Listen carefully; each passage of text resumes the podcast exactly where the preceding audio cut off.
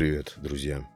Благодарю всех, кто дослушал предыдущий эпизод до конца или вообще хотя бы его послушал, потому что записывался он, он буквально в таком горячечном каком-то бреду с высокой температурой и в основном только для того, чтобы не прерывалась цепочка выпусков. То есть, нет, там, конечно, идея эпизода гораздо более глубокая, чем то, как удалось ее выразить. Но ради самодисциплины мне было необходимо эпизод этот сделать. Пусть будет таким, какой он есть. Я человек, который постоянно роется в прошлом. Вот этот рассказ, вот сегодняшний эпизод будет с кое-какими такими хаками внутри.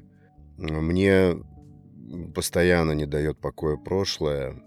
Я ковыряюсь в прошлом очень усердно и с большой страстью.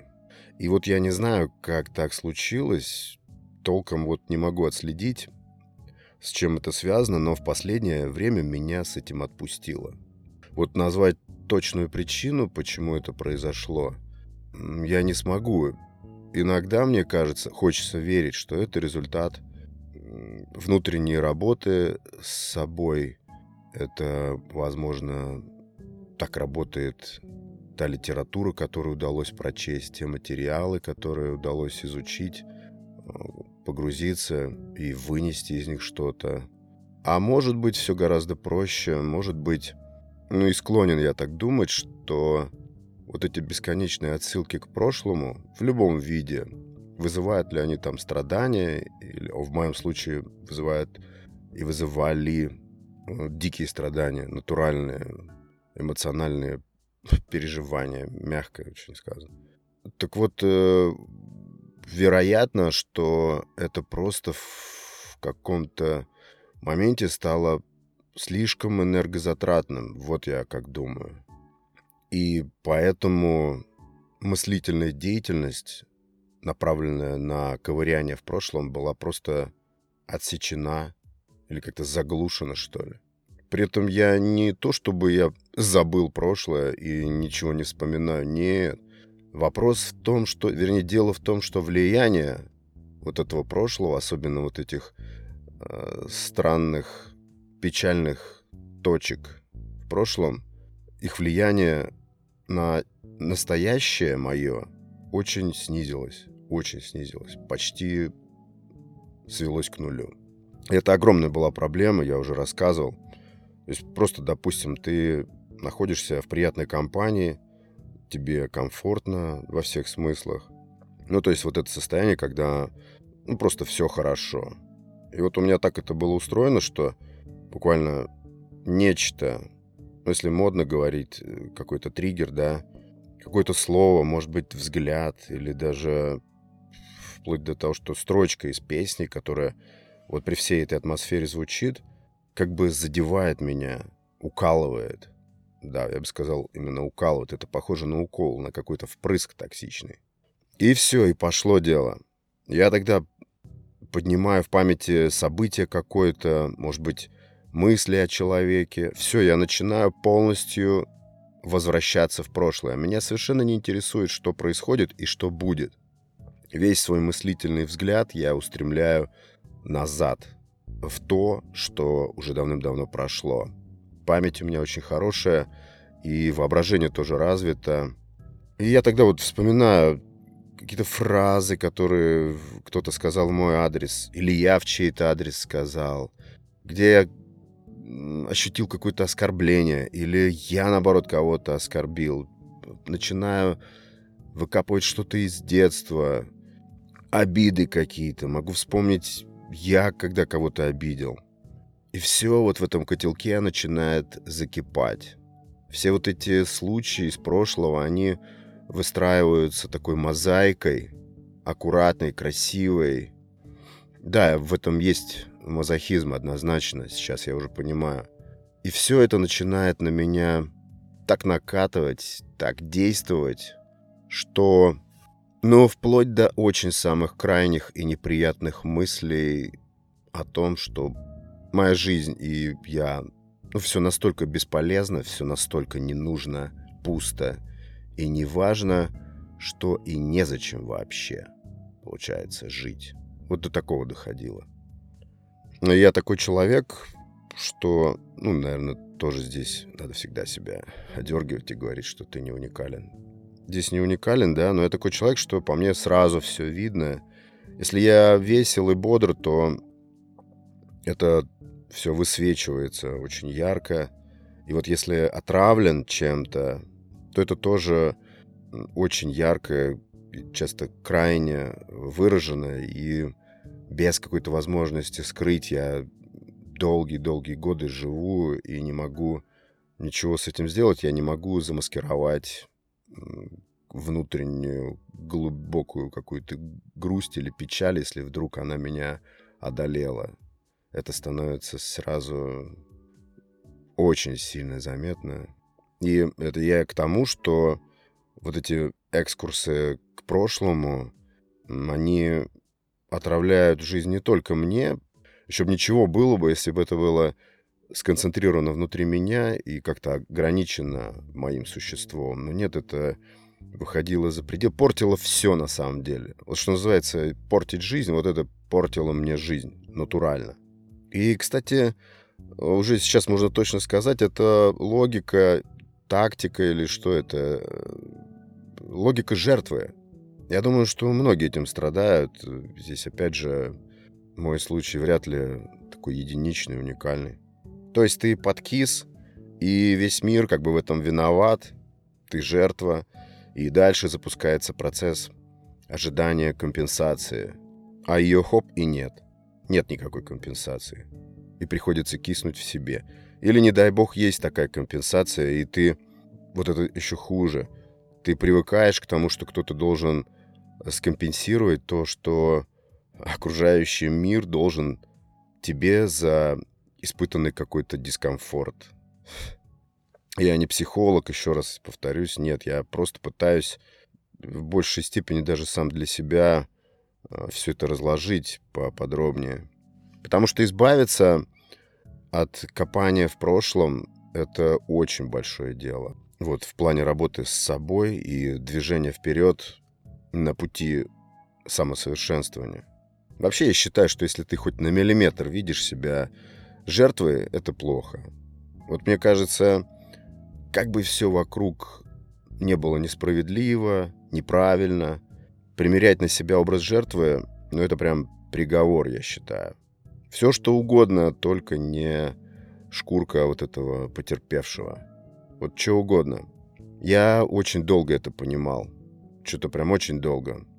И опять же не могу отследить точки, когда эта картина сменилась, когда произошла вот эта трансформация. Очень интересно понять корень этой трансформации, но я пока не могу уловить, чем я вдохновился, что так вклинилось в сознание, что сменило точку зрения, сменило акценты, что ли. Так вот, когда какой-то вот такой колкий триггер отсылал меня к ситуации в прошлом, ну, к примеру, к ситуации, когда там меня обманули, допустим, или предали. Такое у всех у нас было в жизни, я уверен. У кого не было, он просто об этом не знает, и слава богу. У кого не было, у того будет, и тоже, слава богу, пусть будет. Так все обстоит, от этого никуда не деться. Вопрос только, как на это смотреть, да? И я буквально увядал внешне, просто вот вянул. Сейчас я представляю, как все это глупо выглядело, и как вообще я глупо себя вел, по какому неправильному, заведомо тупиковому пути я вел ход мыслей. Я думаю, это было проявлено так, как смесь тревоги, паники, подавленности, агрессивной апатии. Во, я бы так сказал, да, агрессивной апатии, точно. Очень неприятное явление, я очень сильно от этого страдал. И я не мог никак себя урезонить. Была какая-то глупая такая установка, что обязательно меня кто-то должен исцелить в этот момент. Кто-то должен меня вернуть как бы на базу, привести к нормальному состоянию. Вот это самый большой миф. Вообще в любых регулировках. Это большой миф и, пожалуй, самая коварная иллюзия, когда мы ждем помощи извне. Слава богу, если такая помощь есть, окей. Но уповать и полностью полагаться на это, ну, я бы не то что не рекомендовал, а просто отказался, предложил бы отказаться от этой затеи. Потому что это бесплодное ожидание. Бесплодное ожидание – это первый шаг к разочарованию. Так вот, я не мог себя никак урезонить, остановить. Типа, парень, стоп, это мы не туда сунулись, не туда едем. И все только распаляло меня. Все только еще больше и больше раскручивало. Вот этот маховик мыслей о прошлом. Накручивались, налипали все новые и новые какие-то эпизоды из прошлого, которые подкрепляли, на самом деле, да, подкрепляли, просто усиливали ощущение того, что я жертва, да. Это портило день, вечер, утро, естественно, не только мне. И длиться, кстати, это могло тоже очень долго, даже несколько дней. Я все раскапываю, раскапываю, раскручиваю. Кстати, ради точности вот сказать... Вероятно, что даже не без удовольствия я это делал. Присутствовал в этом даже какой-то азарт, я бы сказал. Чем более изощренно я смогу себя утопить, чем больше я смогу себя морально вот так вот раскатать, тем лучше, что ли, я не знаю. Как я уже сказал, воображение развито, да? Когда-то это плюс, когда-то нет. И вот в этом случае, когда ты начинаешь ковырять прошлое, воображение здесь помогает памяти воссоздавать, воспроизводить вот ту ситуацию, ну, которая, допустим, какая-то грустная, печальная, неприятная, опыт такой, да, и воображение делает это с ужасающей точностью, с деталями, с какими-то нюансами, ну, так, чтобы было все по максимуму против меня. Да, почему-то вот этой силе, вот этому внутреннему импульсу, который во мне возникал и овладевал мной, важно было нанести мне как можно более сильный урон, как можно больший ущерб психике и вообще моему состоянию. И что там говорить, правда, о какой-то энергии? Все, я становился полностью откачан, пуст, какая там энергия, ноль. Я где-то читал, да, что страдания от прошлого — это как бы тот еще тоже самосаботаж. А иногда я даже думаю... Вот сейчас я так думаю, что таким образом я просто находил повод уйти ото всех в себя. Вот такое еще наблюдение есть. То есть выстроить забор, отгородиться и мариноваться внутри себя, чтобы никто не мешал, чтобы никто не вторгался. Типа ты объявляешь перерыв всему, что тебя окружает. Тоже такое может быть. Мне также нравится мысль, что самобичевание и самооплакивание — это крайняя степень нарциссизма. Это глубокая мысль, очень такое, очень тонкое наблюдение. Что-то в нем просматривается из жизни. Может быть, но это болезнь. Это болезнь. Я вот сейчас полностью согласен с автором книжки вот, «Сила настоящего», да, Экхарт Толле. О том, что, да, думание — это болезнь, современная болезнь. Это процесс, который мы не можем умерить очень часто. Хотя, не знаю, иногда я вижу людей, которые, мне кажется, совсем не страдают думанием. Даже завидую таким людям. Просто у человека пустой экран перед глазами. На рабочем столе пусто. Никаких мыслей. Я таких знаю. Просто ткнул человека. О чем думаешь? Ни о чем. И веришь ему, ведь он правда ни о чем не думал.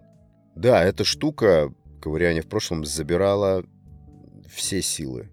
Сколько я всего перечитал, переизучал, вариантов перебрал, способов, как от этого избавиться. Может, кстати, это и повлияло в сумме, в итоге.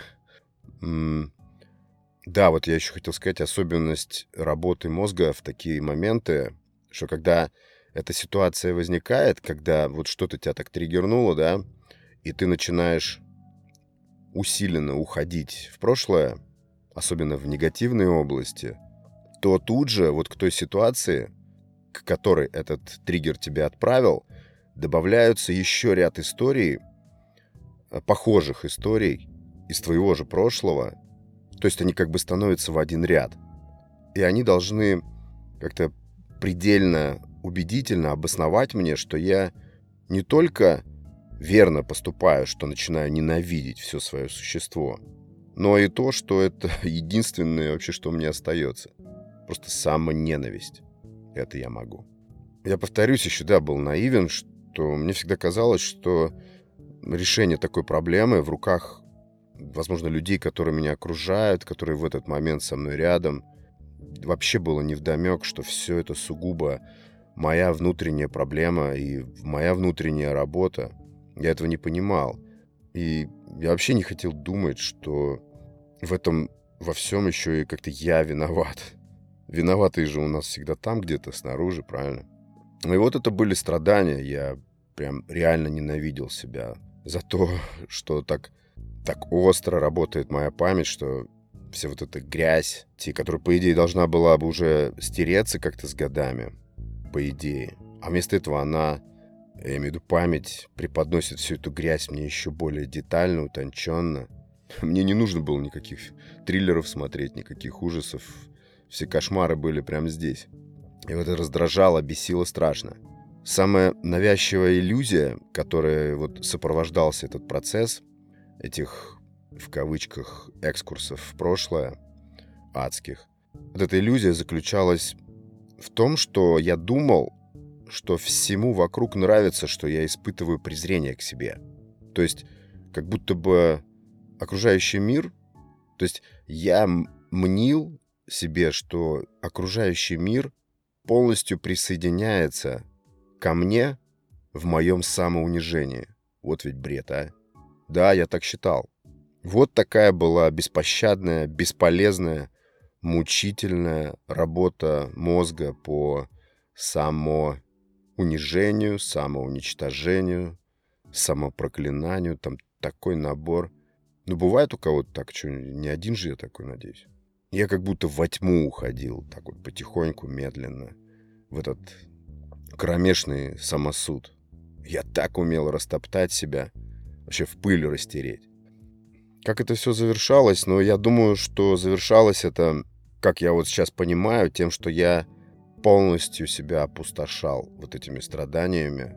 То есть как-то выстрадывал какой-то период, доводил себя до той степени, когда я уже просто и атаковать-то себя уже никак не могу, и защищаться уже тоже от себя не могу. Вы представляете, да, вот так. И тогда, наверное, наступал момент какого-то оздоровления, когда можно было глотнуть воздуха, чуть-чуть хотя бы отстраниться. И всегда меня занимал вопрос как человека, который ищет, человека, который склонен к поискам вариантов, решений. У меня никогда не было такого, чтобы я... передо мной стоит проблема, и я встал и стою напротив нее и думаю, получится у меня решить или нет. У меня получится всегда. У меня такой подход. И, естественно, я искал варианты, как можно навести порядок в этом вопросе. И вот я задавался вопросом, способен ли человек как-то унять вот это все, законтролировать все это бурлящее, вот это навязчивое стремление рыться в прошлом. Можно ли вообще работать с этими внутренними голосами? Меня все время возмущает тот факт, что ну, вот есть какое-то простое знание. Вот есть э, простые какие-то суперпростые до умопомрачения простые какие-то знания. Мегаэффективные. И меня все время охватывает возмущение. Почему люди, которые понимают э, или вывели это знание, которые понимают механику применения этого знания, вообще его выявили каким-то образом, почему они не трубят об этом направо и налево? Почему это не вводится в какие-то школы, в учебные заведения? Я не знаю, как-то массово, чтобы разнести какую-то простую истину, простой какой-то метод и дать его знать всем. Меня всегда это возмущало, но это, опять же, из области проявления моей иллюзорности. Но я сам же себе и отвечаю. Все знания открыты, и кому такие знания нужны, они найдут их, получат и применят. А кому не нужны, так им хоть под нос их подпихивай, они все равно, все равно не воспримут. Вот она и вся мудрость. И вот на такое знание я напоролся. Простейшее, элементарное. Хак, который взламывает всю эту тему, о которой я сейчас говорю. Твои мысли — это не ты. Только единственное, конечно, в английском варианте. Вот такую фразу я откопал. Я не уверен, что именно вот встреча с этой фразой все так поменяла, и я прозрел и так далее. Нет, но всегда мы слышим какое-то словечко, слышим какое-то выражение. Может быть, даже одно и то же выражение, которое мы триста раз слышали, но услышали его каким-то определенным тоном. Или наши внутренние настройки были в момент, когда мы услышали какими-то особенными настройками. И это как бы благодатно легло на наше мышление и дало побег, проросло как бы. Вот так и со мной произошло. Твои мысли — это не ты. Первая мысль — это, конечно, абсурд, это слишком просто, примитивно. Ну, это как, не знаю, курильщику подойти и сказать, курение вредно, да? Он такой, а, ну ладно, понял, и бросил курить. Ну, нереально же.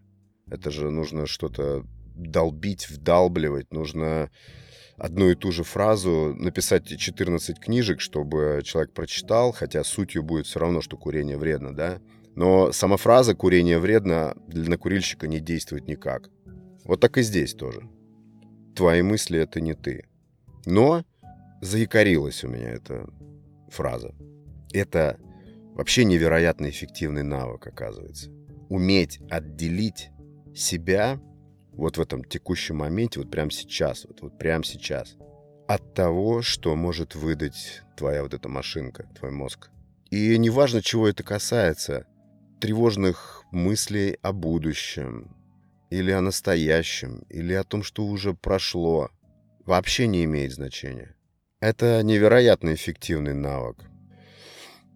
Раньше, вот, допустим, между мыслью или тем же самым каким-то дурным воспоминанием, да, и началом вот этого самовтаптывания в грязь, процессом я не мог втиснуть ничего. Я сразу все примерял вчистую на себя. Я не думал ни о последствиях для себя же, ни о том, сколько времени у меня уйдет на восстановление. То есть чисто с позиции выгоды. Сколько потрачу той же самой, да, энергии жизненной, внутренней своей. Вообще драгоценный ресурс. Это нечестная игра по отношению к себе. Вообще безжалостная. Сейчас я вот так смотрю. Я не знал, я не думал, что можно просто отделиться и посмотреть, понаблюдать за тем, что происходит в процессе твоего думания. Что там вообще делается. И самое главное, разидентифицировать себя с тем, что ты думаешь. Это доступная штука. Это нечестная игра. Иногда я, кстати, думаю, что я мог допускать это, делать так, вообще поступать таким образом ради адреналина. Вот какой, какая-то адреналиновая зависимость. Что-то в этом тоже есть. Но это нечестно по отношению к себе. Не понимаю вообще, как так можно было самому себе создавать такое давление. А может быть, когда ты создаешь сам себе такое давление, то ты перестаешь ощущать внешнее давление обстоятельств, людей, ситуаций жизненных. Может быть, не знаю, просто размышляю, да. Но как проста и практичная идея, что твои мысли — это не ты. Это же такое простое упражнение провести черту между тем, что ты думаешь, и собой. Просто спокойно вытянуть себя из этого. Ну, если бы мне кто-то, конечно, сказал это, ну, там, лет пять, шесть, семь назад, вот эту теорию мне бы кто-то двинул, я бы, конечно, сказал, слышишь, звучит все очень здорово, но у меня ситуация плачевная, у меня ничего не выйдет. На самом деле, да, такой пессимистичный настрой, такого быть не должно. Ну, я бы точно не поверил, не повелся бы. Но это же так естественно, так просто. Вот вывалилось оно тебе то самое воспоминание, да, самое такое горькое, вот то самое, которое прям сразу приводит к слабости в мышцах везде, от печали вот этой глубинной, так? Неужели нужно быть академиком, чтобы понять, Если ты будешь сейчас вот это все разворачивать в своих мыслях, делать как бы ну, в своих мыслях интенсивным это воспоминание, то ты будешь просто питать и накачивать, да, энергией. Ты будешь делать это воспоминание еще более и более устойчивым, еще более тяжелым якорем, еще более тяжелым грузом, еще более неподъемным каждый раз на этом цикле. И давлеть над тобой оно будет все больше и больше. Мне такое в голову не приходило. Вообще никогда. Я принимал то, что происходит в моей голове, как нечто, чему я не хозяин. Вот это, кстати, очень большая ошибка. Тоже об этом особо никто не трубил, не говорил. Что то, как думать, есть наш выбор. Конечно, все тренируется, натренировывается, прокачивается. И мне казалось, да, что я не волен все это как-то контролировать. Я не хозяин тому, что происходит. Я думал, что раз вот так мне думается, значит, так оно должно быть. Что мне остается примириться и страдать, терпеть. Я вот наблюдаю за людьми, многие, даже в возрасте люди, так и думают. Они думают, что перенаправлять мысли, как-то ослаблять их влияние на себя – это недоступные вещи. Или вообще не думают о таком. Может быть, и не нужно думать, я не знаю. Но просто я вот делюсь своими наработками и не больше. Мысли ведь несут большие проблемы. Сама мысль по себе, она тоже какой-то энергетический сгусток, да? Это уже сама мысль, сама, само по себе уже какое-то явление. Все же говорят так. Все вот эти э, серьезные ученые черепа, они говорят, что мысль уже сама, само по себе событие. Это уже какой-то энергетический взрыв. Естественно, мысли несут проблемы. Пока еще только мысли, вообще не, не вырисовывающиеся пока даже ни в какие действия. Но они уже могут нести проблемы. Казалось бы, просто мысли, да. Мысль, да, это уже какая-то волна. И вот уметь отстраниться от этого мыслительного потока или от одной мысли, или от вереницы мыслей, занять позицию наблюдателя – это вот то, что было для меня открытием. Это очень спасительный навык и очень эффективное действие вот для практики. Я не гуру в этом, но просто кое-что получилось. Вот поэтому и делюсь в эпизоде, да. То, что появляется в наших мыслях, тоже простая очень вещь, может и должно регулироваться там же и только там. Везде есть выбор и везде есть как бы перекресток, направо или налево. Всегда можно увидеть эту развилку. Просто другой вопрос, что привычки заставляют нас запускать эти мысли каждый раз по одному и тому же контуру, который, как я уже сказал, усиливается и делается потом настолько устойчивым, что ты пролетаешь эту вилку и даже не можешь разглядеть этого варианта выбора. А он есть. Очень интересно попрактиковать. Мне во многом удалось отцепить себя от вот этих темных моментов прошлого. Как бы суть эпизода я вот свожу к этому. И для себя хочу в эпизоде закрепить, да, что это удалось. Вот вплоть до того, что сейчас я могу специально поднимать эти, ну, назвал уже, да, так, темные моменты, вещи, которые нас отравляют, да, из нашего прошлого. И они у меня как будто бы, не знаю, как будто рассажены по клеточкам и не рыпаются. Вот как так случилось, прям досконально точно, не могу сказать. Но они почти на меня не воздействуют. Те самые моменты, те самые темные пункты прошлого, которые раньше могли просто мне испортить несколько дней жизни. Превратить эти несколько дней в мой такой личный, уютненький внутренний кошмар. Уверен, что я не один такой. Вообще, конечно, не могу сегодня говорить об этой теме отстраненно от книжки, которую я сейчас вот про «Силу настоящего» читаю, Экхарта Толле, немца, который перебрался в Британию. Ну, неважно, я потом, наверное, сделаю отдельный эпизод по этой книжке, потому что эта книжка, я думаю, одна из самых сильных книжек, вообще из которых я читал, ну, за последнее это время точно. Но это чисто субъективно, чисто вот для меня. Нам же книжки попадаются в нужный момент, просто так ничего не бывает. И читая эту книгу, я как бы намеренно в ней подвяз, что ли. Не очень хочется прогрессировать в чтении, то есть торопить себя, чтобы быстрее-быстрее дочитать. Наоборот, хочется пожить в этой книжке, поприсутствовать в ней, поковырять побольше. Очень нравятся идеи этой книги, я потом их изложу обязательно, все мысли, которые у меня рождаются в связи с новыми вот этими знаниями из этой книги. Я еще даже не дошел до середины, но я уже выхватил сам этот козырь, как будто в ответы уже посмотрел в конце учебника.